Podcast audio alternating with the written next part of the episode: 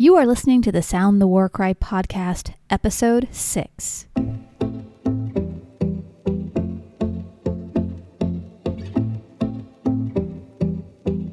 From people of faith, hope, courage, and lots of knowledge, welcome to the Sound the War Cry podcast.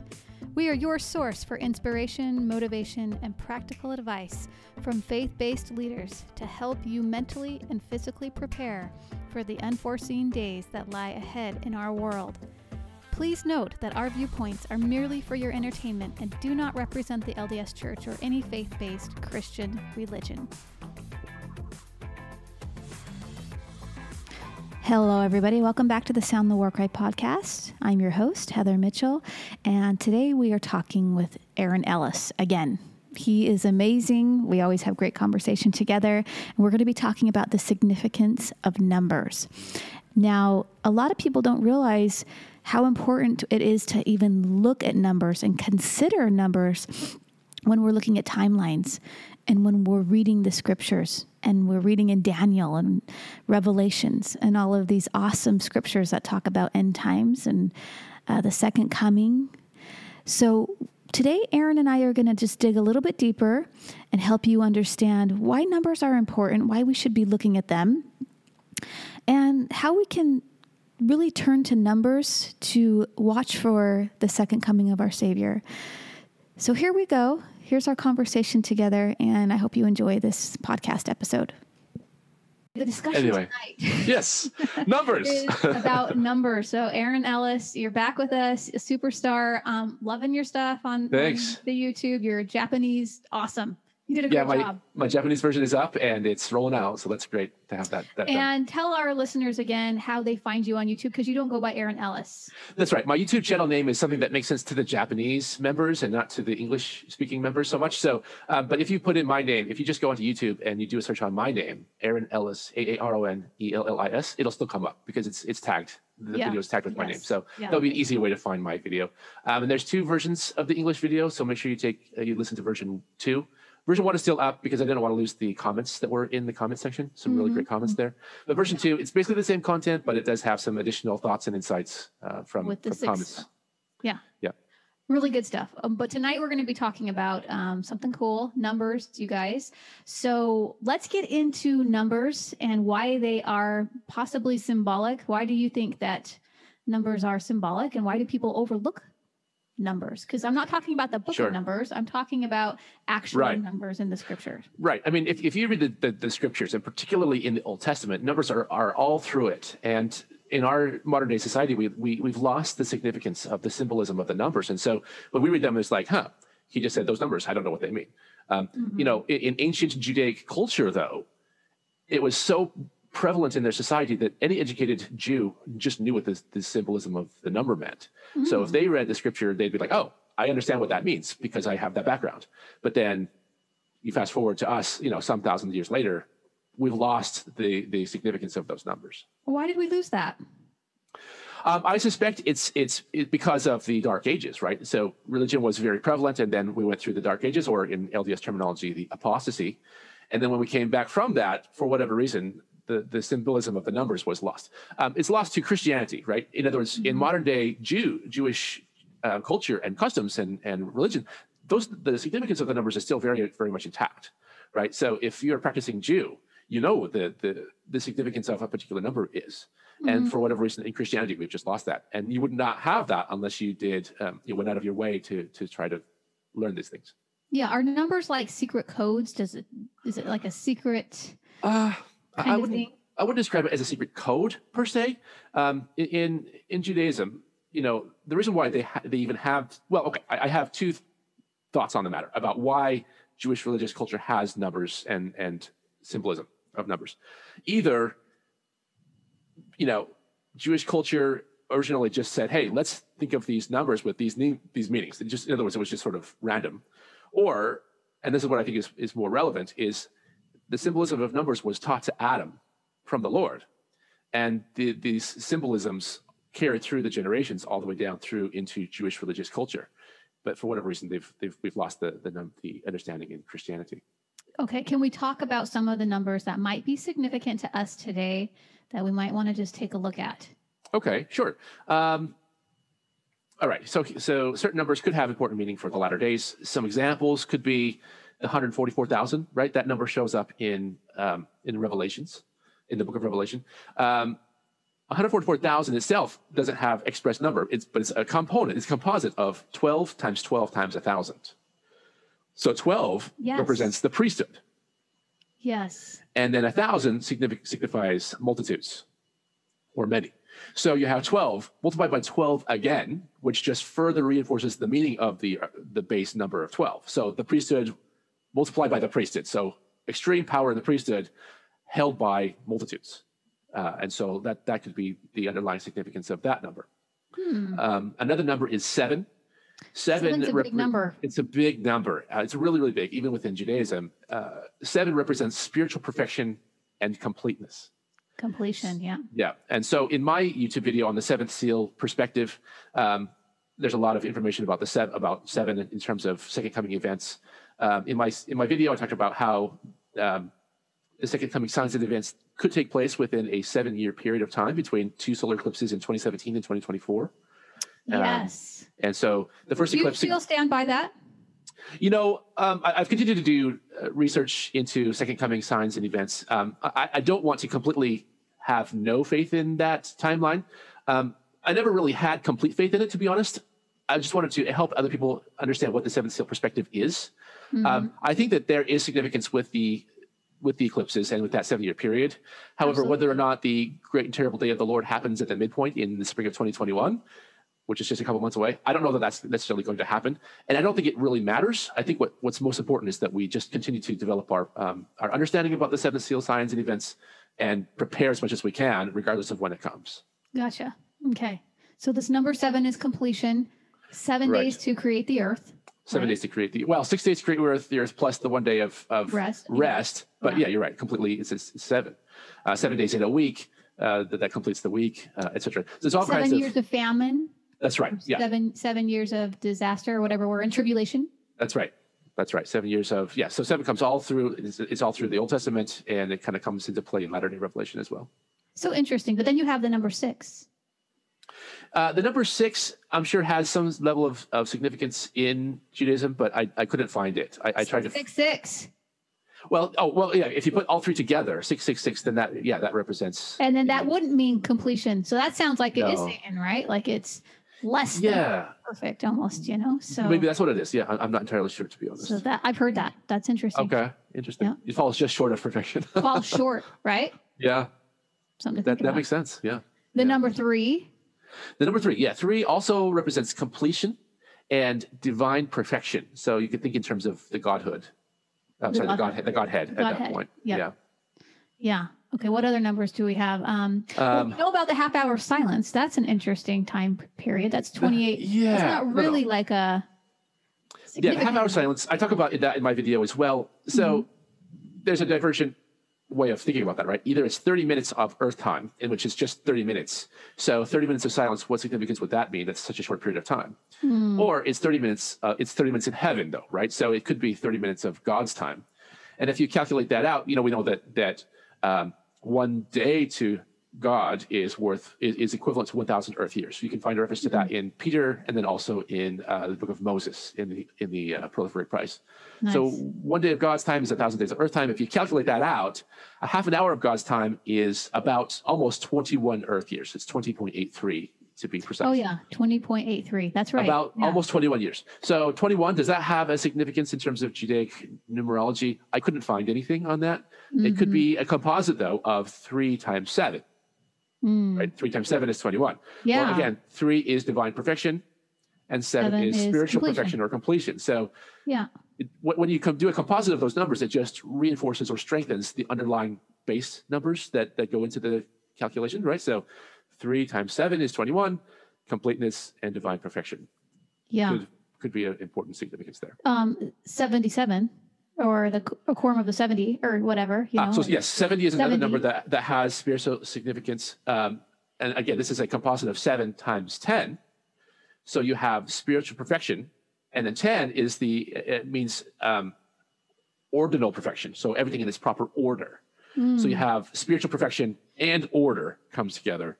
So that might have a meaning for, you know, that particular role of the priesthood, this, the 70. Mm-hmm. You also have 70 weeks. So in the book of Daniel, there's Daniel's vision of 70 weeks. I also talk about that in my Seventh Seal Perspective video, so in ancient Jewish religious and culture, let me get this, make sure I get this right. A week represents a year. And there are some scriptural references for why they had that understanding. This is a different concept of time than one day is 1,000 years. That's, you know, this is back in ancient Jewish culture and religion where they sometimes associated a week with a year. So 70 weeks under that understanding would be 490 years. And this is the basis for the timeline, which I expound upon in my YouTube video. Mm. Have you heard of the Enoch calendar? Have you followed that? Yeah, a little bit. I honestly haven't done a whole bunch of research into that, but I do know that it is. I know a lot of other religions do follow the Enoch calendar. Right. But they do have similar timelines. Like they do believe, like, this is the year we're going to translate it, right? It's coming. So I don't know. I guess I'm waiting for that day too. I'm hoping it's soon. Yeah. I would love to see these things start to happen for sure. Yeah. So what other numbers did I not get? The 2000. 2000? I don't know. I tried to see if there was any significance to that. The number 2000 itself doesn't really have anything, but it could be a composite of some numbers, right? So 10 times 2 times 100, for example. And honestly, though, I don't know. It also could be that but if the seventh seal was opened in the year 2000. Like that, right. Well, it could have been. Yeah, that's right. And again, I explained about that in my video. It's a long-winded explanation, but yeah, the seals of the book of Revelation tie to each 1,000 years of basically man's presence on the earth. So the seventh seal would then be from about 2000 to about 3000 AD. Yeah. Is there significance to the number 2000 though? Well, it's interesting, but we also hear about the 2000 stripling warriors. Is that just coincidence too? I don't know. Some of these numbers just come up here and there and I'm like, could this mean anything? Yeah. Yeah. And it very likely, I suspect that if the significance of numbers in terms of sort of modern day events playing out, particularly second coming events play out, I wouldn't be surprised if the LDS leadership calls attention to the numbers and the significance in like a general conference talk or something like that. Mm. So it's what do you think we're to learn from the second coming? Like, what should we be? Is there something in the numbers that we should be looking for if we are in fact in the seventh seal, and we are, and it did in fact open in the year 2000, right? Right. So, and we also had that eclipse in 2017. So there's a few more numbers to go until we get to what mark? I mean, what are we looking for? What's next, do you think? Well, okay. So again, my video is about the seventh seal perspective, in which there's various interpretations of things, and they may or may not be true. But if for example, that particular situation is the way it's playing out, we have a 7-year period between the eclipses of 2017 and 2024. These are not necessarily astronomical events as much as they would be sort of biblical events, biblical prophecy playing out in the heavens. Yes. The half point. So in the Old Testament and in the New Testament, there are various different points in Scripture where it talks about 3.5 years. Sometimes it's stated as 42 months. Sometimes it's 1,360 days. But it's equivalent of 3.5 years. So if you take two periods of time of 3.5 years and put them back to back, that's 7 years, right? Mm-hmm. Yes. With the midpoint being significant because it's the midpoint between the two periods of 3.5 years. And we've heard the word hinge point before too. We've heard the word hinge point as well. That's right. So it's very, very possible that we're in the times that lead up to the second coming events that come about before Jesus Christ returns. Would you say the second half of that 7 years then? Well, if you cut the 7 years between the two eclipses in half, the midpoint or the hinge point now, that is the spring of 2021. And we can see just in the events playing out in American politics that things are in a lot of upheaval. There's a huge disparity in terms of the American populace being either divided to one side or the other, right? Oh, yeah. It's very feasible to see that sort of break down into something. One concept that I've studied a little bit about is a second American Civil War playing out. And there's see if I can find this quote. This was by, I found it, by Orson Pratt. This is what he said. And I don't know how this ties in necessarily to our discussion about numbers, but in terms of an event that could happen soon, is it okay with you if I just read this short? Oh, I would love that. This reference. This is given by Orson Pratt, and it's found in the Journal of Discourses, chapter 20, page 151. Mm. He says this: "What then will be the condition of that people when this great and terrible war shall come? It will be very different from the war between the North and the South. Do you wish me to describe it? I will do so. It will be a war of neighborhood against neighborhood, city against city, town against town, county against county, state against state. And they will go forth destroying and being destroyed, and manufacturing will, in great measure, cease for a time among the American nation." And he goes on to say more things. Basically, this is going to come to pass unless the American populace repent. And I think there are some members of the populace who are repentant right now, but by and large, we're not. And so I sort of see that this is sort of the inevitable end result of the huge disunity. It sounds scary, but looking at the world right now, could it change overnight to become that? How many years do you think it would take till we got to that point? This is a scary thing to think about, guys, but it does say in the latter half is going to be more tribulation and trial for us. And is it going to be the Civil War times yet? I think it is going to happen, but I don't know when. Yeah, and I'd be more than happy to have this be delayed a generation or two. But I fear that the unfortunate truth is that it's coming a lot sooner than later. And so that behooves us to be prepared as much as we can. We need to be prepared as much as we can in terms of knowledge of the second coming. We need to be prepared as much as we can in terms of physical preparation with food and water and other emergency needs. Mm-hmm. But more than those two things, the third thing we really need to do is be prepared spiritually for the second coming events. Yeah. So in 2024, are we saying there's going to be another eclipse then? Yes, that's definite. There will be an eclipse. Astronomers know that that's going to happen. And interestingly, it's going to form an X right over the heartland of America, not right over Jackson County, Missouri per se, but over the heartland of America, the general heartland of America. And so that could signify that that's the place where, the New Jerusalem will be built up, that sort of thing. And there's symbolism with X as well. In Judaic, the alphabet, the last character, the Tav or the Ta, it's the last character, and it has a symbol, but it's also sometimes represented as an X, and it represent the completion of a time of tribulation in 2024. So if the Seventh Seal perspective is correct, and those two eclipses do have significance, then we're going into the second half of the time of tribulation in the spring. And, if we tie it back to the concept of a woman in labor, sometimes that motif shows up in the scriptures as well, as women who, I'm not a woman, I haven't had children, but women who have had that experience of having labor, labor pains are painful in the beginning, and then about midpoint through the labor, then it really starts to intensify and get really painful. Yeah. So we could be seeing some intense labor pains, if you will, coming about in starting this year. Yeah. Will the Savior come and save us and help us through that time, do you think? I don't think he's going to come straight away. I think that there's various events that have to happen to build up to the second coming, to the Lord actually coming in his glory. Mm-hmm. We have to see the New Jerusalem established. We probably are going to see the lost 10 tribes come back. The anointing of the 144,000 seems to happen before the second coming. So there's a lot of things that need to happen before that actually comes.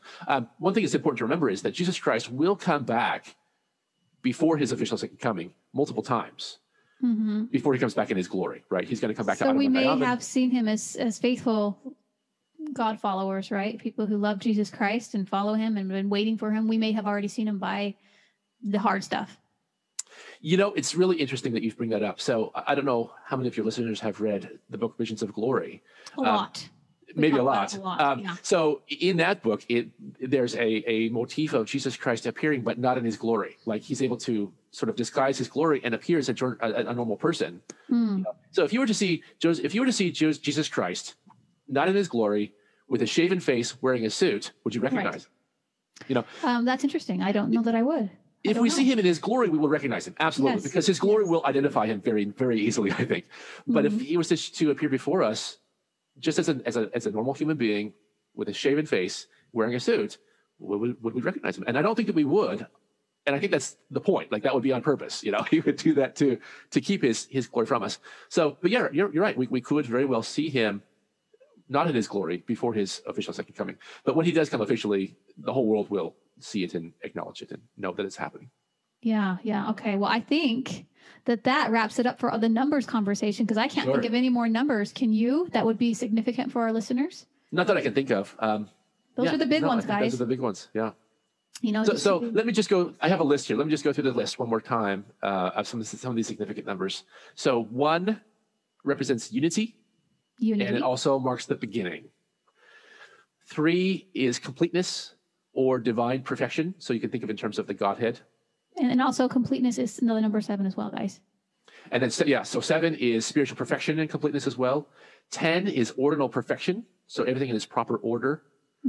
12 would have the significance of totality or wholeness. So think of the 12 tribes of Israel, the 12 apostles, even 12 months, that sort of thing. Yes. 13, that's got some strange connotations in, yes, it does. In modern day American culture, but 13 would represent rebellion, apostasy, corruption, and disintegration. So it's sort of the opposite almost of 12. Yeah. Wow. Interestingly, the number 14 represents the Messiah, which I did not know that. Oh, that is interesting. 40 designates a time of radical transition or transformation. 70, we talked about that being a composite of 7 times 10. This represents spiritual order and spiritual perfection and order, both emphasized. 100 is a composite of 10 times 10, so ordinal perfection times ordinal perfection. So this could represent a millennium or also exaltation in the celestial kingdom, for example. Wow. So there's some interesting numbers there for us to consider. Yeah, let's just be pondering that. And then as we keep reading the scriptures, if a number pops out, you know, write it down and study it. See if you can't find it in other places and if it has some symbolism behind it. But, you know, another interesting thing is when one of Jesus Christ's disciples say, hey, how many times should I forgive my brother? 70 times 7. Is 7 times enough? 7 times is going to be enough, right, Lord? He's like, no, 7 times 7, right? So, right, that's interesting too. Yeah. And again, 7 is spiritual perfection, if you think in that sense. So if you are able to forgive someone 70 times 7, you are spiritually perfected, I suppose, at that point in time. Yeah, and within the LDS culture too, there's some numbers like that you get the priesthood when you're 12, right? And and 14, I think you move up. 14 is when you then become, you move up from becoming a deacon to becoming a priest. Or a teacher, when you become a deacon to a teacher, and then priest comes in at 16. Yep. So see, even with these numbers, it's significant because you're getting more power. You're getting more priesthood power that comes with these numbers too, within our religion anyway. Pretty cool to think about. Yeah, absolutely. Yeah. Well, thank you so much, Aaron, for coming on tonight. And my pleasure. We'll do this again because I'm getting this rolling right along, and I know that people want this. They need this. So awesome. Yeah, I'm happy to help out. And Aaron's in Japan, you guys. So he's just early starting his day. It's morning. And I'm just going to bed here in an hour. So thank you so much. You're awesome, pleasure, Aaron. And let's do it again soon. Absolutely. All right. Bye-bye. Bye-bye.